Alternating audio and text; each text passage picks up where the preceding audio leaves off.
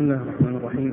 الحمد لله رب العالمين. والصلاة والسلام على عبد الله ورسوله نبينا محمد وعلى آله وصحبه أجمعين. أما بعد. قال الإمام الحافظ أبو عيسى الترمذي رحمه الله تعالى في جامعه باب ما جاء في تخفيف ركعتي الفجر وما كان النبي صلى الله عليه وآله وسلم يقرأ فيهما. قال حدثنا محمود بن غيلان وأبو عمار قال حدثنا أبو أحمد الزبيري قال حدثنا سفيان عن أبي إسحاق عن مجاهد عن ابن عمر رضي الله عنهما أنه قال رمقت النبي صلى الله عليه وآله وسلم شهرا فكان يقرأ في الركعتين قبل الفجر بقل يا أيها الكافرون وقل هو الله أحد. قال وفي الباب عن ابن مسعود وأنس وأبي هريرة وابن عباس وحفصة وعائشة رضي الله عنهم أجمعين. قال أبو عيسى حديث ابن عمر حديث حسن. ولا نعرفه من حديث الثوري ولا نعرفه من حديث الثوري عن أبي إسحاق إلا من حديث أبي أحمد. والمعروف عند الناس حديث إسرائيل عن أبي إسحاق. وقد روي عن أبي أحمد عن إسرائيل هذا الحديث أيضا.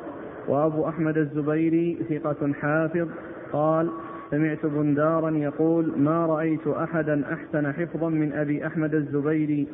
وأبو أحمد اسمه محمد بن عبد الله بن الزبير بن الزبير الكوفي الأسدي. بسم الله الرحمن الرحيم، الحمد لله رب العالمين وصلى الله وسلم وبارك على عبده ورسوله نبينا محمد وعلى آله وأصحابه أجمعين أما بعد. فيقول الإمام أبو عيسى الترمذي رحمه الله في جامعة باب ما جاء في تخفيف الركعتين من الفجر وما يقرأ فيهما. آآ آآ ركعتا الفجر اللتان هما السنة الراتبة القبلية التي تكون قبل صلاة الفجر. جاءت السنة عن رسول الله صلى الله عليه وسلم بتخفيفها وأنها لا تطال ويطال فيها القراءة ويطال فيها الركوع والسجود وإنما تخفف. هكذا جاءت عن رسول الله صلى الله عليه وسلم. وقد أورد أبو عيسى حديث ابن عمر رضي الله تعالى عنهما أنه رمق النبي صلى الله عليه وسلم فكان يقرأ في ركعتي الفجر قل يا أيها الكافرون وقل هو الله أحد. ومعنى رمقه يعني معناه أنه تتبعه وصار ينظر يريد أن يعرف آه، ماذا كان عليه الصلاة والسلام يقرأ به في هاتين الركعتين اللتين ركعتا الفجر وذلك لمدة شهر فوجده يقرأ فيهما قل يا أيها الكافرون وقل الله أحد. وهذا فيه الدلالة على تخفيفهما. لأن القراءة إذا كانت بقل هو الله أحد وقل يا الكافرون معنى ذلك أن الصلاة خفيفة وأن ركعتين خفيفتان ليس فيهما إطالة. وفعل ابن عمر هذا يدل على عناية أصحاب الرسول صلى الله عليه وسلم بمعرفة السنن والحرص على أخذها وتلقيها عن رسول الله عليه الصلاة والسلام لأنه يقر رمقت يعني يعني كنت أنظر إليه وأتأمل أو أريد أن أعرف كيف كانت صلاته صلى الله عليه وسلم في هاتين الركعتين فهو دال على فضل الصحابة الكرام رضي الله عنهم وأرضاهم وحرصهم على معرفة السنن وتلقي السنة عن الرسول عليه الصلاة والسلام وتبليغها للناس ولهذا كانوا هم الواسطة بين الناس وبين رسول الله عليه الصلاة والسلام. ما عرف الناس حقا ولا هدى إلا عن طريق الصحابة. ولا يربطهم بالرسول صلى الله عليه وسلم رابطة إلا عن طريق الصحابة فالكتاب إنما جاء عن الصحابة والسنة إنما جاءت عن الصحابة ومن قدح في الصحابة فإنه يقدح في الكتاب والسنة لأن القدح في الناقل قدح في المنقول. فقد قال أبو زرعة الرازي رحمه الله إذا رأيت من ينتقص أحدا من أصحاب رسول الله صلى الله عليه وسلم فاعلم أنه زنديق وذلك أن الرسول حق والكتاب حق وإنما أدى إلينا الكتاب والسنة أصحاب رسول الله صلى الله عليه وسلم وهؤلاء يريدون أن يجرحوا شهودنا ليبطلوا الكتاب والسنة والجرح بهم أولى وهم زنادقة فهذا الاهتمام والعناية من أصحاب الرسول صلى الله عليه وسلم يدل على آه، اهتمامهم وعنايتهم بتلقي آه، آه، العلم وتلقي السنن والعمل بها وتبليغها للناس وإيصالها إلى غيرهم ممن يجيء ممن جاء بعدهم فلهم ميزة على غيرهم ولهم فضيلة ليست لغيرهم لأنه ما عرف الحق والهدى الذي جاء عن جاء به المصطفى صلى الله عليه وسلم إلا عن طريق الصحابة الكرام رضي الله عنهم وأرضاهم ومن لم يصل إلى الرسول عليه الصلاة والسلام عن طريق الصحابة وعن طريق خيار هذه الأمة فإن صلته بالرسول صلى الله عليه وسلم مقطوعة ومبثوثة ولا يربطه بالرسول صلى الله عليه وسلم رابطة لأن القدح في الصحابة قدح في كتاب الله وفي سنة رسول الله صلى الله عليه وسلم. وهاتان السورتان اللتان القصيرتان وهما سورة الإخلاص. سورة الإخلاص لأن قل يا أيها الكافرون في توحيد العبادة وقل هو الله أحد في توحيد الأسماء والصفات.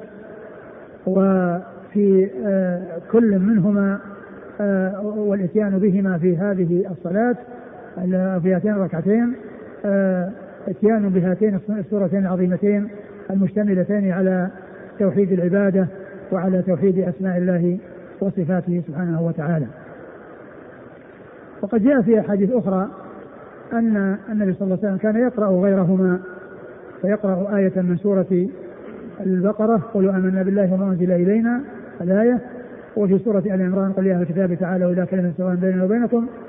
وكل ذلك يدل على أن هاتين الركعتين تخففان لأن الذي يقرأه النبي صلى الله عليه وسلم فيهما كان قصيرا جدا وليس بطويل. نعم. قال حدثنا محمود بن غيلان. محمود بن غيلان ثقة أخرجه أصحاب الكتب الستة إلا أبا داود. وأبو عمار. وأبو عمار الحسين بن حريث ثقة أخرجه أصحاب الكتب الستة إلا ابن ماجه. عن أبي أحمد الزبيري. عن أبي أحمد الزبيري هو محمد بن عبد الله بن الزبير وهو ثقة أخرجه أصحاب الكتب الستة. عن التو... عن, عن الثوري وهو سفيان بن سعيد المسروق الثوري ثقة فقيه أخرجه أصحاب الكتب الستة. عن أبي إسحاق. عن أبي إسحاق عمرو عمرو بن عبد الله الهمداني السبيعي ثقة أخرجه أصحاب الكتب الستة. عن مجاهد عن مجاهد بن جبر المكي ثقة أخرجه أصحاب الكتب الستة. عن ابن عمر عن ابن عمر عبد الله بن عمر بن الخطاب رضي الله عنهما أحد العبادلة الأربعة من الصحابة وأحد السبعة المعروفين بكثرة الحديث عن النبي صلى الله عليه وسلم. قال وفي الباب عن ابن مسعود ابن مسعود عبد الله بن مسعود الهذلي أخرج حديثه أصحاب الكتب الستة. وأنس وأنس بن مالك خادم النبي عليه الصلاة والسلام وأحد السبعة المكثرين من حديثه عليه الصلاة والسلام. وأبي هريرة وأبو هريرة عبد الرحمن بن صخر الدوسي وهو كذلك وهو أكثر الصحابة حديثا. وابن عباس وابن عباس عبد الله بن عباس بن عبد المطلب بن عم النبي عليه الصلاة والسلام وأحد العبادة الأربعة من الصحابة وأحد السبعة المعروفين بكثرة الحديث عنه صلى الله عليه وسلم. وحفصة وحفصة أم المؤمنين رضي الله عنها أخرج حديثها أصحاب الكتب الستة. وعائشة وعائشة أم المؤمنين رضي الله عنها وهي من السبعة المكثرين في حديث رسول الله صلى الله عليه وسلم. قال أبو عيسى حديث ابن عمر حديث حسن ولا نعرفه من حديث الثوري عن أبي إسحاق إلا من حديث أبي أحمد والمعروف عند الناس حديث إسرائيل عن أبي إسحاق إسرائيل هو ابن يونس بن أبي إسحاق السبيعي ثقة أخرجه أصحاب الستة. وقد روي عن أبي أحمد عن إسرائيل هذا الحديث أيضا. يعني أنه رواه عن إسرائيل ورواه عنه عن غيره عن الأعمش عن عن عن أبي إسحاق. ورواه عن عن سفيان عن أبي إسحاق. عن سفيان عن سفيان. يعني آه، أبو الزب... آه، آه، أبو أحمد الزبيري رواه عن سفيان عن أبي إسحاق ورواه عن إسرائيل عن أبي إسحاق. نعم وكل منهما طريقان ولا يعل أحدهما الآخر.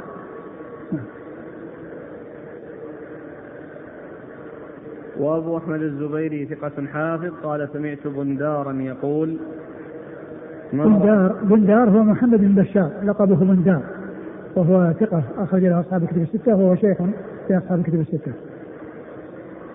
وأبو أحمد اسمه محمد بن عبد الله بن الزبير الكوفي الأسدي. نعم.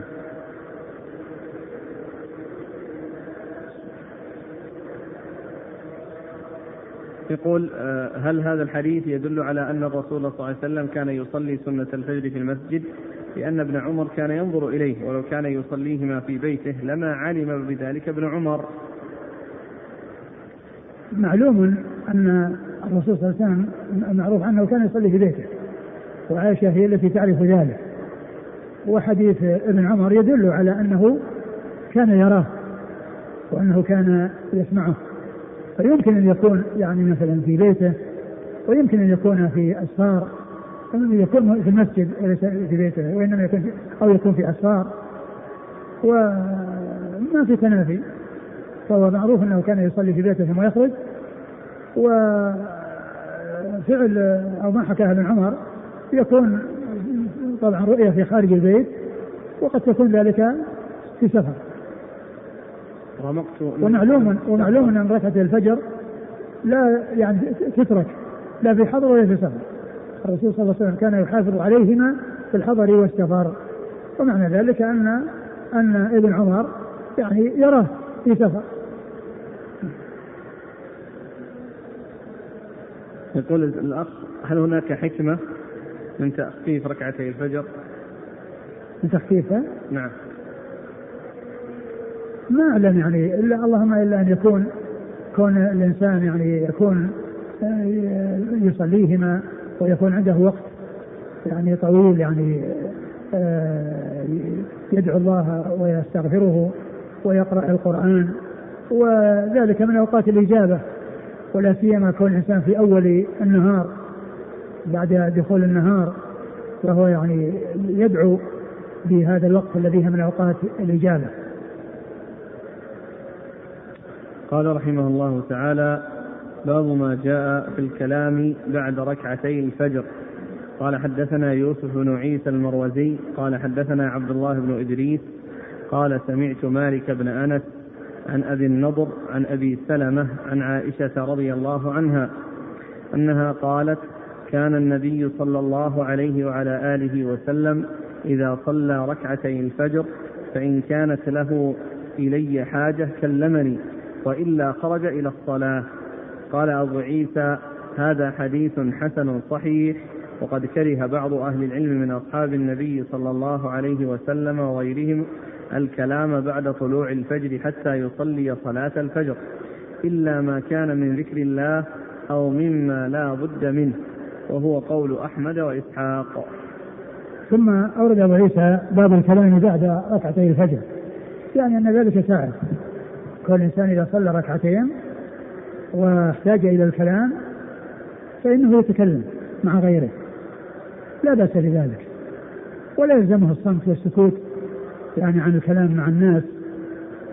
معلوم أن أنه يشتغل بذكر الله وبقراءة القرآن ولكن إذا احتاج إلى كلام مع أحد فإنه لا بأس له وأما إذا كان الكلام يتعلق في أمور لا حاجة إليها وتشغل عما هو خير وليس ذلك امرا يعني يحتاج إليه فإن ترك ذلك مطلوب.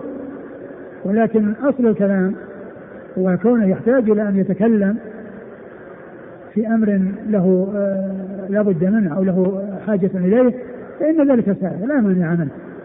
ومن جاء عنه الكراهية فإنها محمولة على الكلام الذي لا حاجة إليه والذي يضيع الوقت ويشغل الإنسان عما هو خير وعن استعمال ذلك الوقت فيما هو خير هذا هو الذي آه، كرهه آه، بعض أهل العلم. ولهذا يعني جاء عن بعضهم أنه قال إلا ما لا بد منه. يعني في الأمور التي يحتاج إلى الكلام فيها. أما كون الإنسان يتكلم مع صاحبه ويقتل الوقت بين الأذان والإقامة وبعد أن يصلي ركعتين بالحديث والكلام والاشتغال عن ذكر الله وعن القرآن وقد يكون ذلك في أمور ما تنبغي كأمور الدنيا فإن ذلك لا شك أن الابتعاد عنه مطلوب وأن الإنسان يقبل على ذكر الله وعلى قراءة القرآن وعلى الاشتغال بما يعود عليه بالخير. عن عائشة رضي الله عنها قالت كان النبي صلى الله عليه وسلم إذا صلى ركعتي الفجر فإن كانت له إلي حاجة كلمني. وهذا محل الشاهد. الكلام بعد ركعتي الفجر. إن كانت له حاجة كلمني كان له حاجة في أمور ما يتعلق بالبيت أو أمور سيسأل يسأل عنها أو أمور يخبرها بها. كلمها وإلا قام. وإلا قام وذهب إلى الصلاة. وإلا خرج إلى الصلاة. قال حدثنا يوسف بن عيسى المروزي. يوسف بن عيسى المروزي ثقة أخرج له.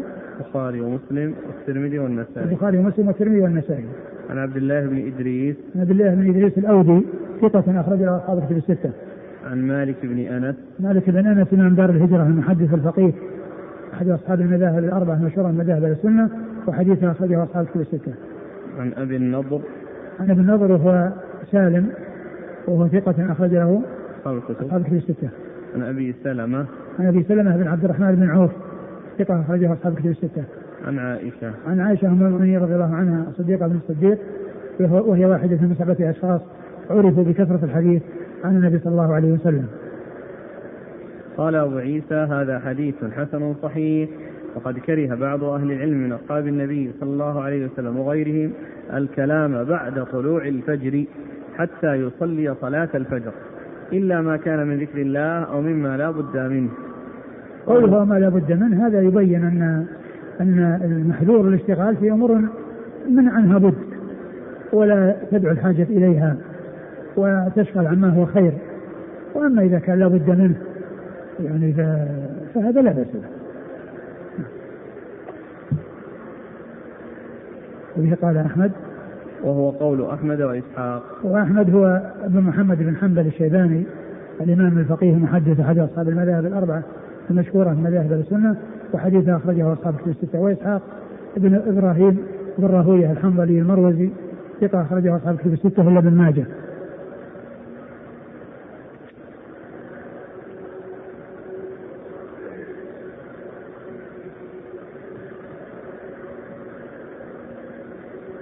في التحفة يقول وقال القاضي وكره الكوفيون.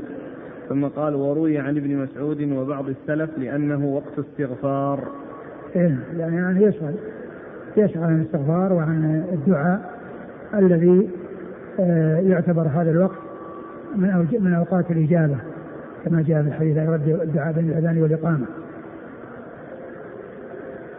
ثم نقل قال ابن العربي ليس في السكوت في ذلك الوقت فضل مأثور إنما ذلك بعد صلاة الصبح إلى طلوع الشمس. ليس؟ ليس في السكوت في ذلك الوقت فضل مأثور. إنما ذلك بعد صلاة الصبح إلى طلوع الشمس. آه معلوم أن الإنسان يعني يسكت عن الكلام مع الناس. وأما السكوت المطلق الذي ليس فيه كلام هذا لا يحصل. بل يكون هناك اشتغال بالذكر والاستغفار والدعاء.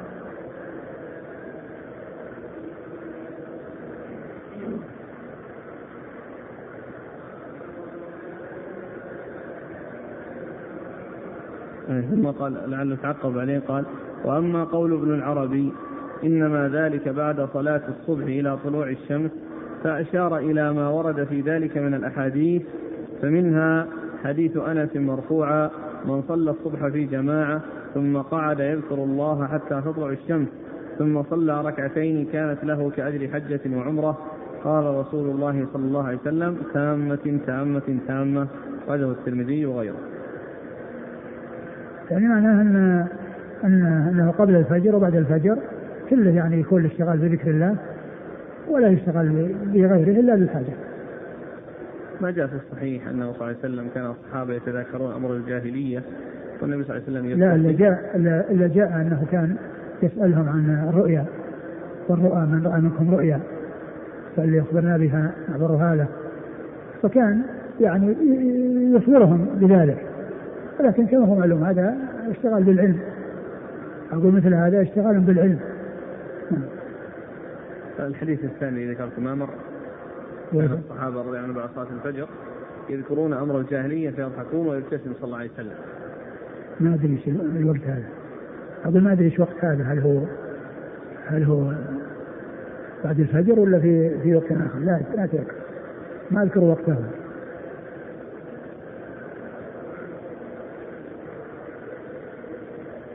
قال رحمه الله تعالى باب ما جاء لا صلاة بعد طلوع الفجر إلا ركعتين. قال حدثنا أحمد بن عبدة الضبي قال حدثنا عبد العزيز بن محمد عن قدامة بن موسى عن محمد بن الحصين عن أبي علقمة عن يسار مولى, مولى بن عمر عن ابن عمر رضي الله عنهما أن رسول الله صلى الله عليه وسلم قال لا صلاة بعد الفجر إلا سجدتين. ومعنى هذا الحديث إنما يقول لا صلاة بعد طلوع الفجر إلا ركعتي الفجر. قال وفي الباب عن عبد الله بن عمرو وحفصة رضي الله عنهم. قال أبو عيسى حديث ابن عمر حديث غريب لا نعرفه إلا من حديث قدامة بن موسى وروى عنه غير واحد وهو ما اجتمع عليه أهل العلم كرهوا أن يصلي الرجل بعد طلوع الفجر إلا ركعتي الفجر. ثم ورد أبو عيسى هذه الترجمة باب باب ما جاء. نعم لا صلاة بعد طلوع الفجر. لا صلاة بعد طلوع الفجر إلا ركعتين. المقصود من هذا أن الإنسان لا يتطوع ويتنفل في هذا الوقت بعد طلوع الفجر وإنما يصلي ركعتين فقط وأيضا تكون خفيفتين. ركعتين وأن تكون خفيفتين. وذلك ليشتغل بالذكر والدعاء والاستغفار. في ذلك الوقت الذي هو من أوقات الإجابة. وجاء في هذا الحديث أنه لا يصلى بعد الفجر إلا سجدتين اللي في الركعتين ركعتين اللي هي ركعتي الفجر. هذا هو الذي يصلى ولا يزاد عليه. فلا يجوز أن يتنفل بين الأذان والإقامة. ركعتين ركعتين ركعتين حتى يقيم الإمام. هذا خلاف ما جاءت به السنة عن رسول الله صلى الله عليه وسلم. وحكى الترمذي الإجماع على على هذا وأنه لا يصلى إلا سجدين والمسألة كما ذكر الشارح آه، هي خلافية بين أهل العلم وأن منهم من لم يكره ذلك لكن لا شك أن الأخذ بما جاءت به السنة من الاقتصار على ركعتين وعدم الزيادة عليهما هذا هو الذي يدل عليه الدليل وهو الذي يؤخذ به. لثبوته عن النبي صلى الله عليه وسلم ويترك الاتيان بشيء أكثر من ذلك من الصلوات.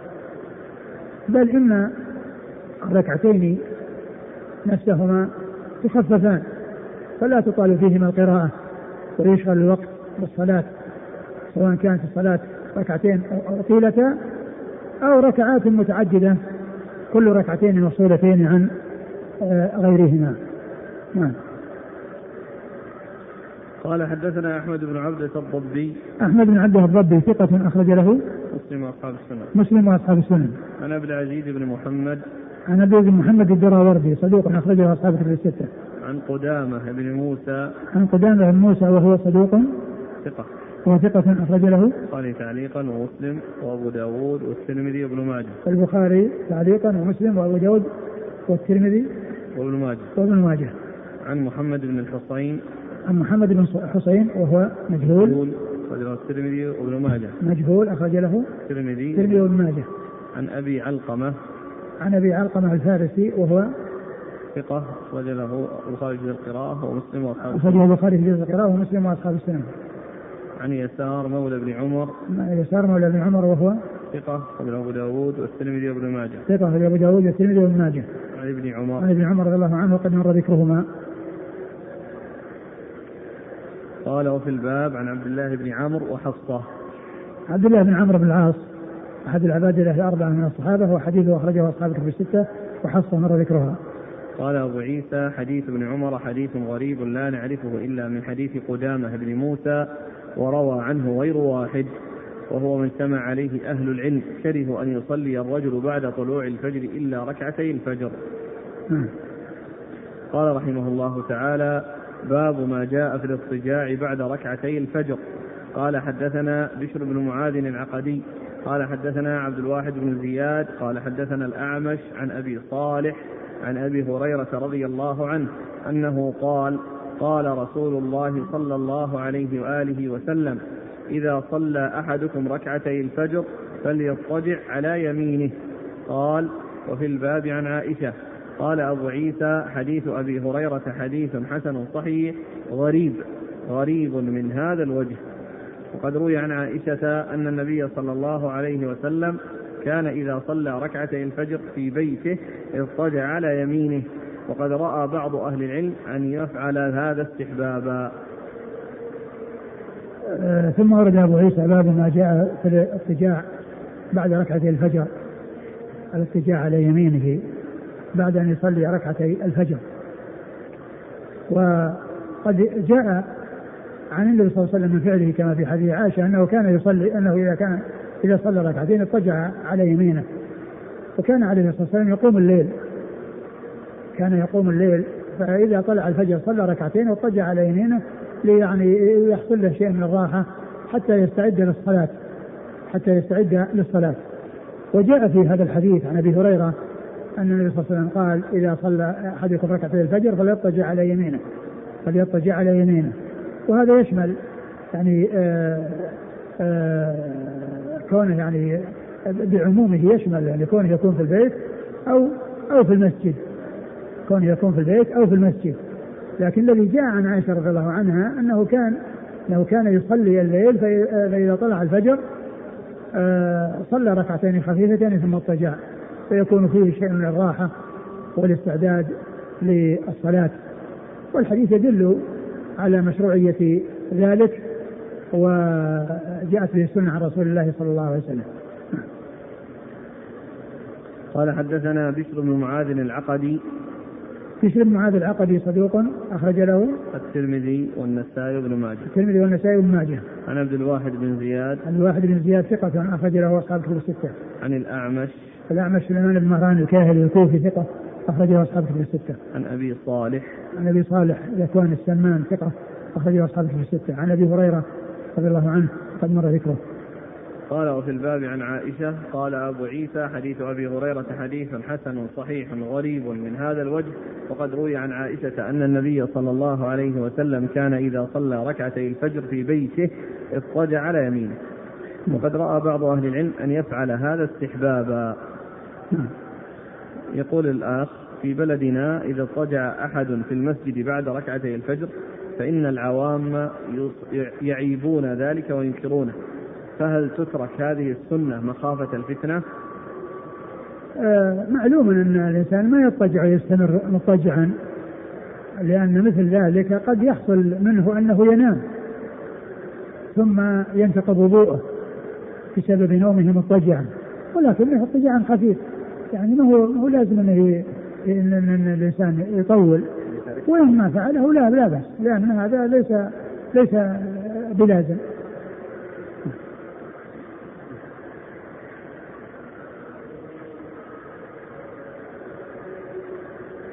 يقول الشيخ محمد شاكر أفرط في هذه المسألة رجلان. ابن حزم إذ زعم أن هذه الضجعة واجبة وشرط في صحة صلاة الفجر. وابن تيمية في الرد عليه حتى زعم أن حديث الباب باطل وليس بصحيح وأن الصحيح الفعل وأن الصحيح الفعل لا الأمر بها لأن ابن حزم يتمسك بلفظ الحديث وظاهره أن الأمر للوجوب. وانظر المحلى والمنتقى والأوطار وقد قلنا في حواشي المحلى ما نصه أفرط ابن حزم في التغالي جدا في هذه المسألة وقال قولا لم يسبقه إليه أحد ولا ينصره فيه أي دليل. فالأحاديث الواردة في الاضطجاع بعد ركعتي الفجر ظاهر منها أن المراد بها أن يستريح المصلي بعد طول صلاة الليل لينشط لفريضة الصلاة. ثم لو سلمنا له أن الحديث الذي فيه الأمر بالضجعة يدل على وجوبها فمن أين يخلص له أن الوجوب معناه الشرطية؟ وأن من لم لم يضطجع لم تجزئه صلاة الغداة اللهم غفرا. وما كل واجب شرط. ثم إن عائشة روت ما يدل على أن هذه الضجعة إنما هي استراحة لانتظار الصلاة فقط. ففي البخاري ومسلم من طريق أبي سلمة عن عائشة قالت كان النبي صلى الله عليه وسلم إذا صلى ركعتي الفجر فإن كنت مستيقظا حدثني وإلا اضطجع واللفظ لمسلم. وهو صريح في المعنى الذي قلنا أو كالصريح. وقد أفاض القول في هذه في هذا البحث العلامة أبو الطيب شمس الحق العظيم أبادي الهندي في كتابه إعلام أهل العصر. بأحكام ركعتي الفجر. فارجع إليه. نعم.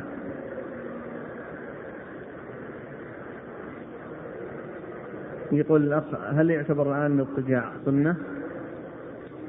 الحديث يدل على هذا لكن كما كما هو معلوم السنة ليست بلازمة.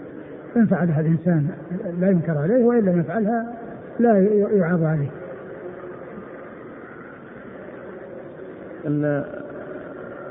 يعني ما أشار إليه من أن الشيخ الإسلام تيمية رد الحديث. آه، لعلكم تعلمون أن هذا الحديث يمثل به أهل المصطلح على الحديث الشاذ. إيه. وأن عبد الواحد بن زياد تفرد من تلاميذ الأعمش فذكره من من قوله. وعلى كل أقول ابن تيمية يعني يعني له وجه يعني أو له يعني أو أقول يرى يعني الرأي في هذا. لكن لا يقال أن أن أن يعني كل شيء يعني يقال أنه شاذ. فإذا فعله الإنسان لا بأس وإن تركه لا بأس. قال رحمه الله تعالى باب ما جاء إذا أقيمت الصلاة فلا صلاة إلا المكتوبة. قال حدثنا أحمد بن منيع قال حدثنا روح بن عبادة قال حدثنا زكريا بن إسحاق قال حدثنا عمرو بن دينار قال سمعت عطاء بن يسار عن أبي هريرة رضي الله عنه أنه قال قال رسول الله صلى الله عليه وسلم إذا أقيمت الصلاة فلا صلاة إلا المكتوبة. قال وفي الباب عن ابن بحينة وعبد الله بن عمرو وعبد الله بن سرجس وابن عباس وأنس رضي الله عنهم أجمعين. قال أبو عيسى حديث أبي هريرة حديث حسن وهكذا روى أيوب وورقاء بن عمر وزياد بن سعد وإسماعيل بن مسلم ومحمد بن جحادة عن عمرو بن دينار عن عطاء بن يسار عن أبي هريرة عن النبي صلى الله عليه وسلم. وروى حماد بن زيد وسفيان بن عيينة عن عمرو بن دينار فلم يرفعاه والحديث المرفوع أصح عندنا. والعمل على هذا عند بعض أهل العلم من أصحاب النبي صلى الله عليه وسلم وغيرهم. إذا أقيمت الصلاة ألا يصلي الرجل إلا المكتوبة. وبه يقول سفيان الثوري وابن المبارك والشافعي وأحمد وإسحاق. وقد روي هذا الحديث عن أبي هريرة عن النبي صلى الله عليه وسلم من غير هذا الوجه. رواه عياش بن عباس القتباني المصري عن أبي سلمة عن أبي هريرة عن النبي صلى الله عليه وسلم نحو هذا. ثم ورد أبو عيسى رحمه الله باب إذا أقيمت الصلاة فلا صلاة إلا المكتوبة إذا أقيمت الصلاة يعني وجد وجدت إقامتها المعروفة التي هي إعلام بالقيام إلى الصلاة والتي هي أذان لأنها يقال لها أذان وقوله صلى الله عليه وسلم بين كل أذانين صلاة أي الأذان والإقامة. والأذان إعلام للناس بدخول الوقت حتى يأتي إلى المسجد والإقامة إعلام للحاضرين بإقامة الصلاة حتى يقوموا إليها. حتى يقوموا إليها. فإذا أقيمت الصلاة فليس الإنسان يدخل في نافلة ولو كانت ركعتي الفجر. لقوله صلى الله عليه وسلم إذا أقيم الصلاة فلا صلاة إلا مكتوبة ليس الإنسان يصلي إلا مكتوبة. أما لو أقيمت وقد دخل بها دخل في الصلاة النافلة فماذا يصنع؟ إن كان في أولها فإنه يقطعها. ليدرك تكبيرة الإحرام مع الإمام. وإن كان في آخرها أتمها خفيفة. وإن كان في آخرها أتمها خفيفة. والحديث يدل على أنه عند الإقامة لا يبدأ بالصلاة ولكنها إن أقيمت وهو فيها فإن كان في أولها قطعها وإن كان في آخرها أتمها خفيفة وهذا قاله بعض أهل العلم وهو الأولى. نعم. قال حدثنا أحمد بن منيع. أحمد بن منيع ثقة أخرجه أصحاب كتب الستة. عن روح بن عبادة. روح بن عبادة ثقة أخرجه أصحاب كتب الستة. عن زكريا بن إسحاق. عن زكريا بن إسحاق وهو ثقة أخرجه أصحاب الكتب. ثقة أخرجه أصحاب كتب الستة. عن عمرو بن دينار. عن عمرو بن دينار ثقة أخرجه أصحاب كتب الستة. عن عطاء بن يسار. عطاء بن يسار ثقة أخرجه أصحاب كتب الستة. عن أبي هريرة. عن أبي هريرة رضي الله عنه وقد مر ذكره. وفي الباب عن ابن بحينة. ابن بحينة عبد الله بن مالك بن بحينة.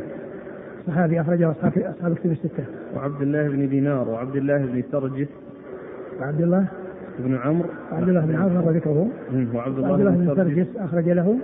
مسلم وأصحاب السنة. مسلم وأصحاب السنة. وابن عباس وأنس. وابن عباس وأنس وقد مر ذكرهما. قال أبو عيسى حديث أبي هريرة حديث حسن وهكذا روى أيوب.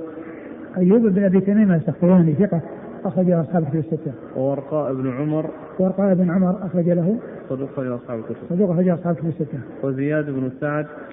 وزياد بن سعد ثقة أخرج له أصحاب الكتب. أصحاب الكتب الستة. وإسماعيل بن مسلم وإسماعيل مسلم هو ضعيف الحديث أخرجه الترمذي وابن ماجه. ضعيف أخرجه الترمذي وابن ماجه. نعم. نعم. ومحمد بن جحادة. ومحمد بن جحادة ثقة أخرج أصحاب الكتب. أخرج أصحاب الكتب الستة. عن عمرو بن دينار عن عطاء عن أبي عن أبي هريرة عن النبي صلى الله عليه وسلم وروى حماد بن زيد حماد بن زيد ثقة أخرجه أصحاب الكتب الستة.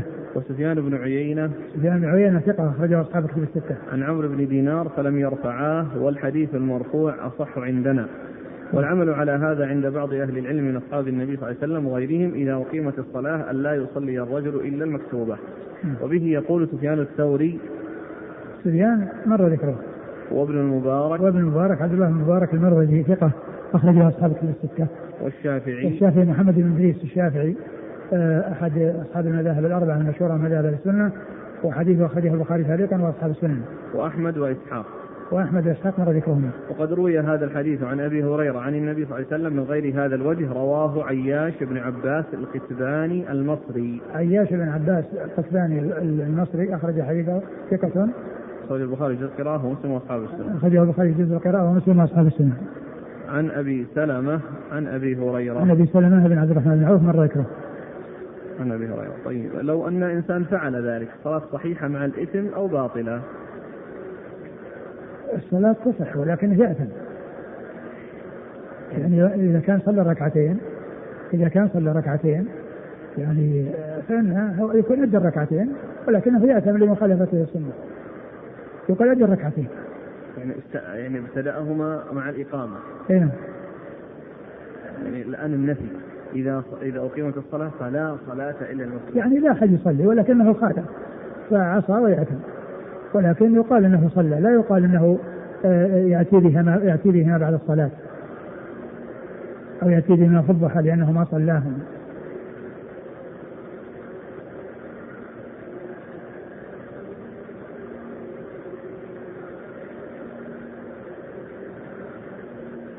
قال رحمه الله تعالى ما جاء في من تفوته الركعتان قبل الفجر يصليهما بعد صلاة الفجر.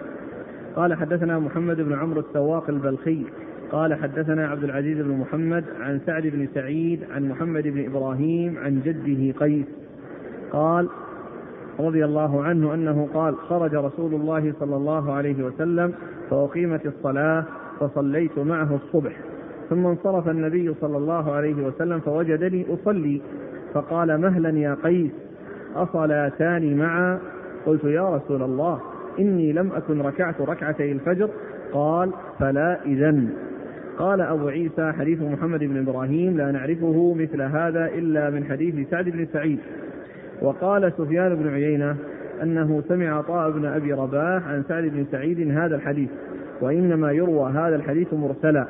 وقد قال قوم من أهل مكة بهذا الحديث. لم يروا بأسا أن يصلي الرجل الركعتين بعد المكتوبة قبل أن تطلع الشمس. قال أبو عيسى وسعد بن سعيد هو أخو يحيى بن سعيد الأنصاري. قال وقيس هو جد يحيى بن سعيد الأنصاري. ويقال هو قيس بن عمرو ويقال هو قيس بن قهد. وإسناد هذا الحديث ليس بمتصل. محمد بن إبراهيم التيمي لم يسمع من قيس. وروى بعضهم هذا الحديث عن سالم بن سعيد عن محمد بن إبراهيم أن النبي صلى الله عليه وسلم خرج فرأى قيسا وهذا أصح من حديث عبد العزيز عن سعد بن سعيد. ثم ورد أبو عيسى آه، باب ما جاء في في من تفوته الركعتان قبل الفجر. في من تفوته الركعتان قبل الفجر يصليهما بعد الفجر. أي آه، آه، من تفوته ركعة الفجر فإن له أن يأتي بهما بعد الفجر ولو كان وقت نهي. فيكون ذلك مما استثني. ومما جاء الدليل على استثنائه وجوازه في ذلك الوقت. وقد جاء في ذلك آه، القضاء له وقتان وقت بعد الفجر وقت في الضحى. وقت بعد الفجر وقت في الضحى. وله أن يأتي بهذا أو بهذا. ولكن كونه يأتي به بعد الفجر أولى لئلا يعني ينشغل أو ينسى يعني بعد ما يمضي عليه وقت. وما دام أنه رخص له أن يأتي به بعد الصلاة فإن المبادرة إليه آه، مطلوبة حتى لا يحصل تعرض للنسيان والغفلة عن الاتيان بهاتين الركعتين اللتين هما أهم آه، الرواتب هما والوتر كما جاء ذلك عن رسول الله صلى الله عليه وسلم إنه كان يحافظ على الوتر وعلى ركعتي الفجر في الحضر والسفر صلوات الله وسلامه وبركاته عليه. الحاصل أن أن أن أنه يستثنى في صلاة في صلاة بعد الفجر وهو وقت منهي عنه ما ورد به الدليل على استثنائه ومنه هاتان الركعتان قضاؤهما بعد الصلاة. نعم. قال حدثنا محمد آه، عن قيس رضي الله عنه قال خرج رسول الله صلى الله عليه وسلم فأقيمت الصلاة وصليت معه الصبح ثم انصرف النبي صلى الله عليه وسلم فوجدني أصلي فقال مهلا يا قيس أصلاتان معا؟ قلت يا رسول الله إني لم أكن ركعت ركعتي الفجر. قال فلا إذا وهذا إقرار من النبي صلى الله عليه وسلم على هذا الفعل ومعلوم أن السنة هي قول وفعل وتقرير. السنة هي قول وفعل وتقرير. قول قاله الرسول صلى الله عليه وسلم أو فعل فعله الرسول صلى الله عليه وسلم أو فعل فعل بحضرته وأقره لأنه لا يقر على باطل صلوات الله وسلامه وبركاته عليه. فال والرسول صلى الله عليه وسلم لما يقول قيس صليت مع النبي صلى الله عليه وسلم أقيم الصلاة وصليت مع النبي. يعني ما صلى بعد ما أقيم الصلاة ركعتين الفجر بل أخرهما ولما فرغ من الصلاة قضاهما فالرسول رآه يصلي قال أصلاتان أصلاتان أصلاتان مع أصلاتان معا يعني كونه يصلي الفجر ثم يصليها مرة ثانية. ثم يصليها مرة ثانية. قال صلاتان معا. فقال لم كنت لم أصلي ركعتين. قال فلا إذا إذا لا بأس. يعني ما دام أن هذه أن هاتان الركعتان قضاء الركعتين الفائتتين الذين لم يتمكن منهما فلا بأس بذلك. فالرسول صلى الله عليه وسلم أنكر عليه أولا واستفهم منه ولما أخبره بالصلاة التي يؤديها التي يفعلها وأنها قضاء أقره على ذلك فقال فلا إذا إذا لا بأس إذا ما دام الأمر كذلك فإنه لا بأس بفعلك. وهذا إقرار منه صلى الله عليه وسلم. نعم.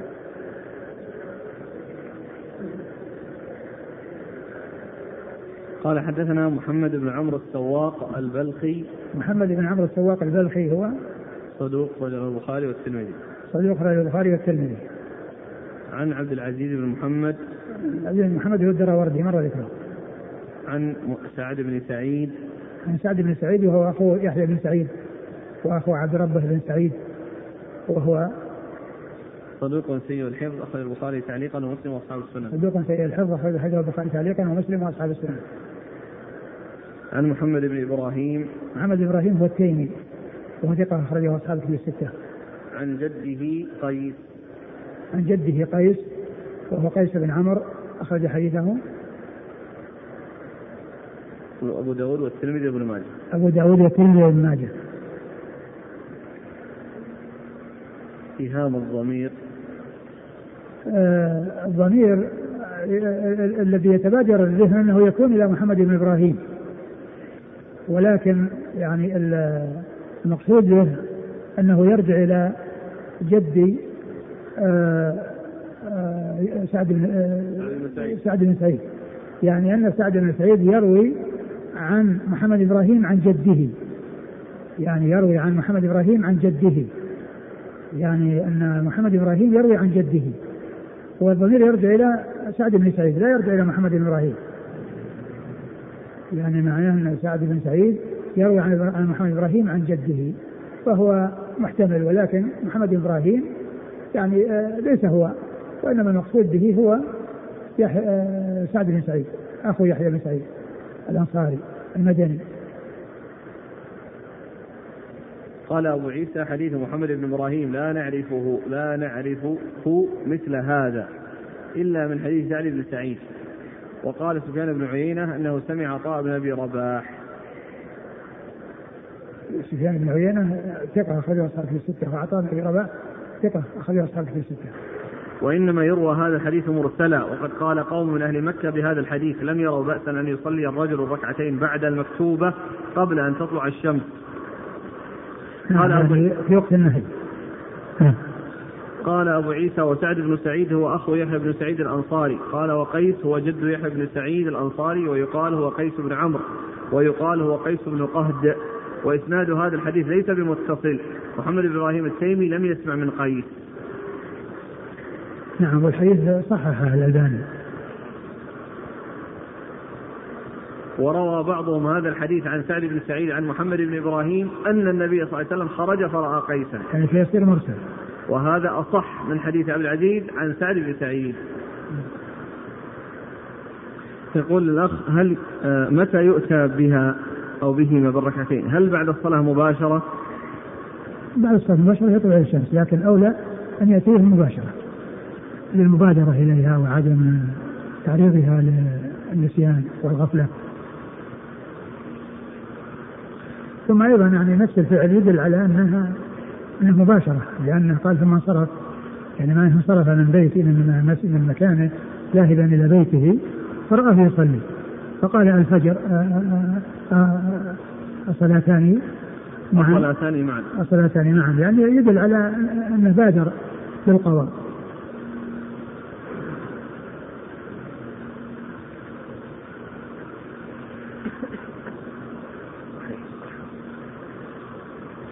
قال رحمه الله تعالى باب ما جاء في عادتهما بعد طلوع الشمس. قال حدثنا عقبة بن مكرم العمي البصري قال حدثنا عمرو بن عاصم قال حدثنا همام عن قتادة عن النضر بن أنس عن بشير بن نهيك عن أبي هريرة رضي الله عنه أنه قال قال رسول الله صلى الله عليه وسلم من لم يصلي ركعتي الفجر فليصليهما بعدما تطلع الشمس. قال أبو عيسى هذا حديث لا نعرفه إلا من هذا الوجه وقد روي عن ابن عمر أنه فعله والعمل على هذا عند بعض أهل العلم. وبه يقول سفيان الثوري وابن المبارك والشافعي وأحمد وإسحاق قال ولا نعلم أحدا روى هذا الحديث عن همام بهذا الإسناد نحو هذا إلا عمرو بن, عب بن عاصم الكلابي. والمعروف من حديث قتادة عن النضر بن أنس عن بشير بن نهيك عن أبي هريرة عن النبي صلى الله عليه وسلم أنه قال من أدرك ركعة من صلاة الصبح قبل أن تطلع الشمس فقد أدرك الصبح.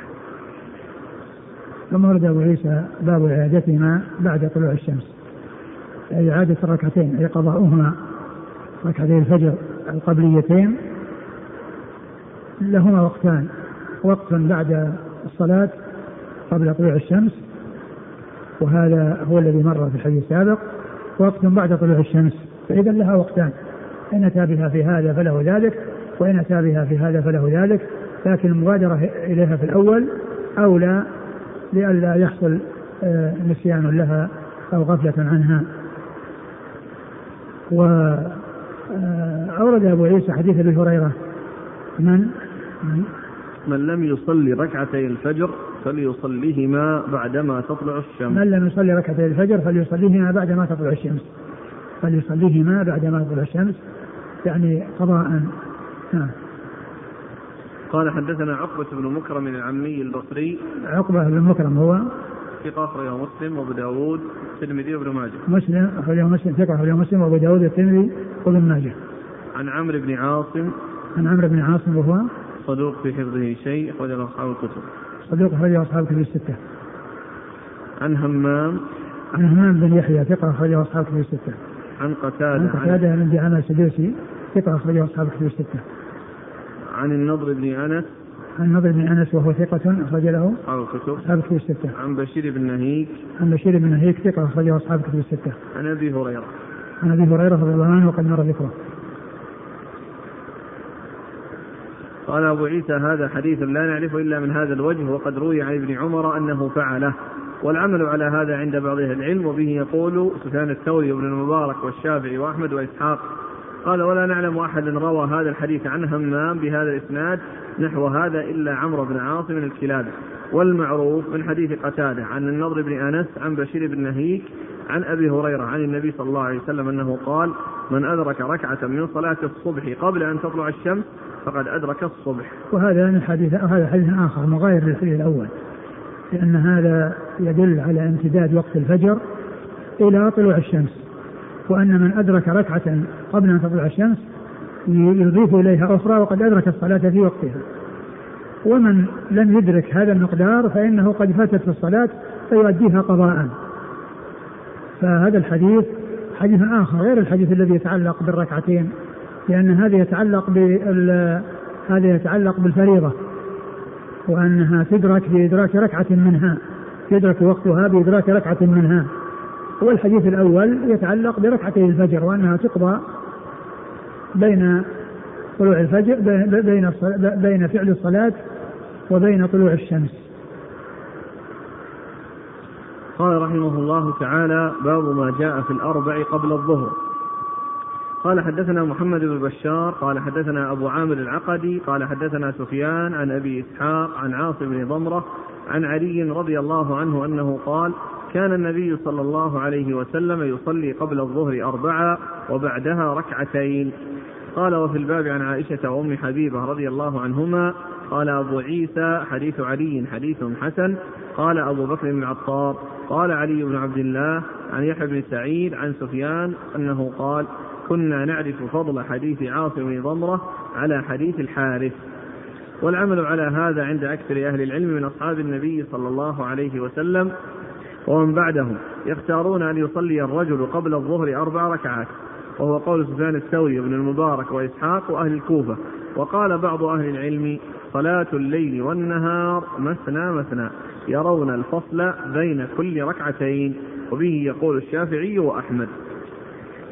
ثم أورد أبو عيسى هذه الترجمة وهي باب آه، ما جاء في, ما جاء في أربع قبل الظهر. أي السنة الراتبة قبل الظهر وأنها أربع يعني جاء فيها هذا الحديث الذي أورده عن علي رضي الله عنه.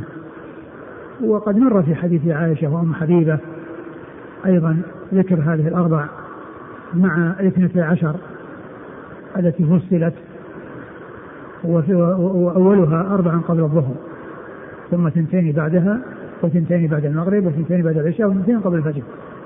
وهذا الحديث عن علي رضي الله عنه يتعلق بأربع قبل الظهر وثنتين بعدها فهو متفق بالنسبة للظهر مع ما جاء في حديث ابن حبيبة وحديث عائشة رضي الله تعالى عنهما اللذان تقدما في ما يتعلق بالرواتب التي تكون مع الصلوات وأنها اثنتا عشرة ركعة.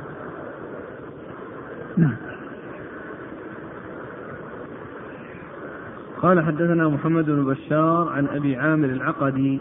أبو عامر العقدي هو ثقة أخرج أصحاب الكتب. ثقة أخرج أصحاب الكتب الستة.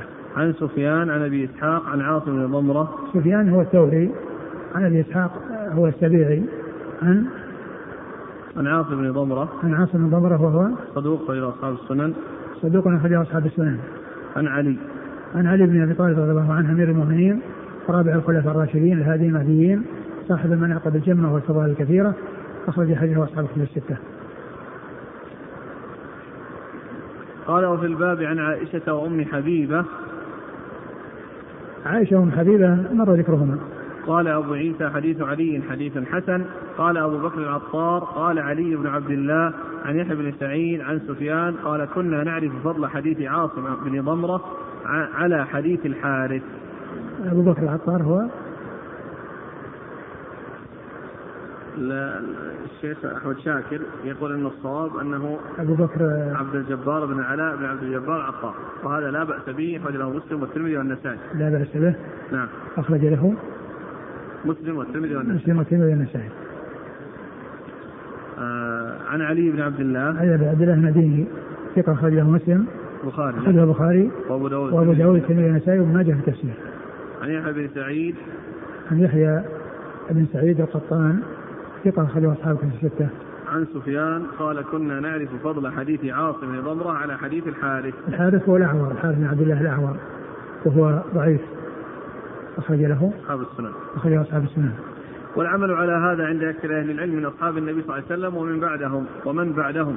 يختارون أن يصلي الرجل قبل الظهر أربع ركعات. متصلة. نعم ها كان يشير إلى الكلام اللي بعده يفيد كان متصلة. الكلام اللي بعده. وإذا صرت متصلة على هيئة الظهر يعني بتشهد بين ركعتين ما ما أعلم قضية وإنما قال متصلة يعني إنها مسروقة. ما في التشهد إلا أخير. أي نعم. وهو قول سفيان الثوري وابن المبارك وإسحاق واهل الكوفة وقال بعض أهل العلم صلاة الليل والنهار مثنى مثنى يرون الفصل بين كل ركعتين. وفيه يعني يقول يعني, يعني معناه أنه بعموم الحديث أن كل ركعه كل ركعتين على حدة صلاة الليل والنهار مثنى مثنى كل ركعتين على حده بدون بدون بدون جمع في آه، آه، سلام واحد. نعم. وبه يقول الشافعي وأحمد. نعم.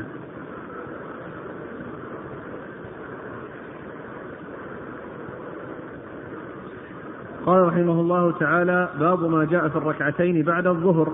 قال حدثنا أحمد بن منيع قال حدثنا إسماعيل بن إبراهيم عن أيوب عن نافع عن ابن عمر رضي الله عنهما أنه قال صليت مع النبي صلى الله عليه وسلم ركعتين قبل الظهر وركعتين بعدها. قال وفي الباب عن علي وعائشة. قال أبو عيسى حديث ابن عمر, ابن عمر حديث صحيح. ثم ورد أبو عيسى باب ركعتين بعد الظهر. وأورد في حديث ابن عمر أنه صلى أنه آه، حفظ عن رسول الله ركعتين قبل الظهر وثنتين بعدها. ومعلوم أن حديث علي وحديث عائشة وحديث حبيبة فيها الأربع ركعات قبل الظهر. وهي أكمل وأتم وأولى. وحديث ابن عمر يدل على اثنتين فمعنى ذلك تكون رواتب عشر اثنتين قبل الظهر وثنتين بعدها وثنتين بعد المغرب وثنتين بعد العشاء وثنتين قبل الفجر. ولكن كل انسان يحرص على أن يأتي بالأربع هو الأولى وإن أتى بالاثنتين لا بأس. قال حدثنا أحمد بن منيع نعم مر ذكره. عن إسماعيل بن إبراهيم. إسماعيل بن إبراهيم هو بن علية ثقة أخرجه أصحاب الكتب الستة. عن أيوب عن نافع عن ابن عمر. أيوب مر ذكره ونافع هو مولى ابن عمر ثقة أخرجه أصحاب الكتب الستة وابن عمر مر ذكره. قال وفي الباب عن علي وعائشة قال أبو عيسى حديث حديث ابن عمر حديث صحيح. وفي الباب عن علي وعائشة هو الذي مر حديث علي الذي فيه أنه ركعتين أربعا قبل الظهر وثنتين بعدها. صحيح. نعم. صحيح. قال رحمه الله تعالى باب منه آخر نعم. قال حدثنا عبد الوارث بن عبيد الله العتكي المروزي قال أخبرنا عبد الله بن مبارك عن خالد بن الحذاء عن عبد الله بن شقيق عن عائشة رضي الله عنها أن النبي صلى الله عليه وسلم كان إذا لم يصلي أربعا قبل الظهر صلاهن بعده. قال أبو عيسى هذا حديث حسن غريب إنما نعرفه من حديث ابن المبارك من هذا الوجه. وقد رواه قيس بن الربيع عن شعبة عن خالد الحذاء نحو هذا. ولا نعلم أحدا رواه عن شعبة غير قيس بن الربيع. وقد روي عن عبد الرحمن بن أبي ليلى عن النبي صلى الله عليه وسلم نحو هذا. ثم ورد أبو عيسى هذه الترجمة باب منه آخر. وأورد فيه حديث الصحابي عائشة حديث عائشة رضي الله عنها. أحد المتن. عن عائشة رضي الله عنها أن النبي صلى الله عليه وسلم كان إذا لم يصلي أربعا قبل الظهر صلاهن بعده. بعده؟ حديث. انتهى إيه ثم قال أبو عيسى هذا حديث حسن غريب. إنما نعرفه من حديث ابن المبارك من هذا الوجه. آه. وقد رواه قيس بن الربيع عن شعبة عن خالد بن الحذاء نحو هذا ولا نعلم أحدا رواه عن شعبة غير قيس بن الربيع وقد روي عن عبد الرحمن بن أبي ليلى عن النبي صلى الله عليه وسلم نحو هذا. انتهى؟ لا سيأتي حديثان. اقرأ. قال حدثنا علي بن حجر قال أخبرنا يزيد بن هارون عن محمد بن عبد الله الشعيثي عن أبيه عن عنبسة بن أبي سفيان عن أم حبيبة رضي الله عنها أنها قالت قال رسول الله صلى الله عليه وسلم من صلى قبل الظهر اربعا وبعدها اربعا حرمه الله على النار. قال أبو عيسى هذا حديث حسن غريب وقد روي من غير هذا الوجه. قال حدثنا أبو بكر محمد بن إسحاق البغدادي. قال حدثنا عبد الله بن يوسف التنيسي الشامي. قال حدثنا الهيثم بن حميد. قال أخبرني العلاء هو ابن الحارث عن القاسم أبي عبد الرحمن عن عنبسة بن أبي سفيان. قال سمعت أختي أم حبيبة رضي الله عنها زوج النبي صلى الله عليه وسلم تقول سمعت رسول الله صلى الله عليه وسلم يقول من حافظ على أربع ركعات قبل الظهر وأربع بعدها حرمه الله على النار. قال أبو عيسى هذا حديث حسن صحيح غريب من هذا الوجه والقاسم هو ابن عبد الرحمن يكنى أبا عبد الرحمن وهو مولى عبد الرحمن بن خالد بن يزيد بن معاوية وهو ثقة شامي وهو صاحب أبي أمامة. ثم أورد أبو عيسى في هذه الترجمة باب منه آخر حديث عائشة رضي الله عنها أن النبي قال من لم من لم يصلي أربعا قبل الظهر كان كان صلى الله عليه وسلم إذا لم يصلي اربعا نعم. قبل الظهر صلاهن بعدها. كان النبي صلى الله عليه وسلم إذا لم يصلي اربعا قبل الظهر صلاهن بعدها. آه الأحاديث ما يتعلق بالنسبة للظهر هي ثلاثة أصناف. منها ما هو أربعا قبل الظهر وأربع بعدها.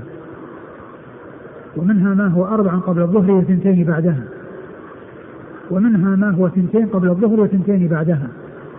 هذه ثلاث أحوال وثلاث أصناف آه لما يكون قبل صلاة الظهر وبعد صلاة الظهر وكلها صحيحة. وكلها صحيحة. ولا ولا أعرف يعني شيء القسم الرابع الذي هو ثنتين قبل الظهر وأربعا بعدها. ثنتين قبل الظهر وأربعا بعدها ما نعرف يعني هذا هذا الصنف. وإنما الأصناف التي وردت هذه الثلاثة أربعا قبل الظهر وأربعا بعدها ثنتين بعد قبل الظهر ثنتين بعدها أربعا قبل الظهر وثنتين بعدها. بعدها.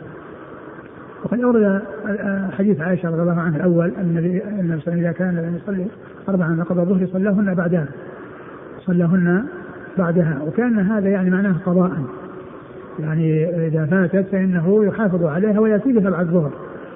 لكن ينبغي أن يعلم أن الإنسان عندما يقضي فإنه يقدم البعدية على القضاء. يقدم البعدية على القضاء. يعني لا يأتي بالمقضية قبل قبل البعدية وإنما تكون البعدية في محلها تالية للصلاة والتي تقضى بها بعد بعد بعد البعدية لأن هذه قضاء وتلك أداء فالتي تؤدى يؤتى بها في محلها لا يفصل بينها وبين الفريضة فاصل والتي تقضى يؤتى بها بعدها. نعم. قال حدثنا عبد الوارث بن عبيد الله العتكي المروزي. عبد الله بن عبد الوارث العتكي صدوق أخرجه الترمذي. نعم. صدوق أخرجه الترمذي. عن ابن المبارك عن خالد الحذاء. خالد الحذاء خالد بن مهران الحذاء ثقة أخرجه أصحاب كتب الستة. عن عبد الله بن الشقيق. عبد الله بن الشقيق العقيلي وهو ثقة. البخاري في المفرد ومسلم أخرجه البخاري في المفرد ومسلم وأصحاب السنة. عن عائشة. عن عائشة رضي الله عنها وقد مر ذكرها. قال أبو عيسى هذا حديث حسن غريب إنما نعرفه من حديث ابن المبارك من هذا الوجه وقد رواه قيس بن الربيع. قيس بن الربيع هو صدوق تغير لما كبر وأدخل عليه ابنه ما ليس من حديثه فحدث به. صدوق أخرج له أبو داود والترمذي بن ماجه. أبو داود والترمذي بن ماجه. عن شعبة شعبة بن الحجاج الواسطي ثم البصري ثقة أخرجه أصحاب الكتب الستة. عن خالد الحذاء نحو هذا ولا نعلم أحدا رواه عن شعبة غير قيس بن الربيع وقد روي عن عبد الرحمن بن أبي ليلى عن النبي صلى الله عليه وسلم. عبد الرحمن بن أبي ليلى ثقة أخرجه أصحاب الكتب الستة.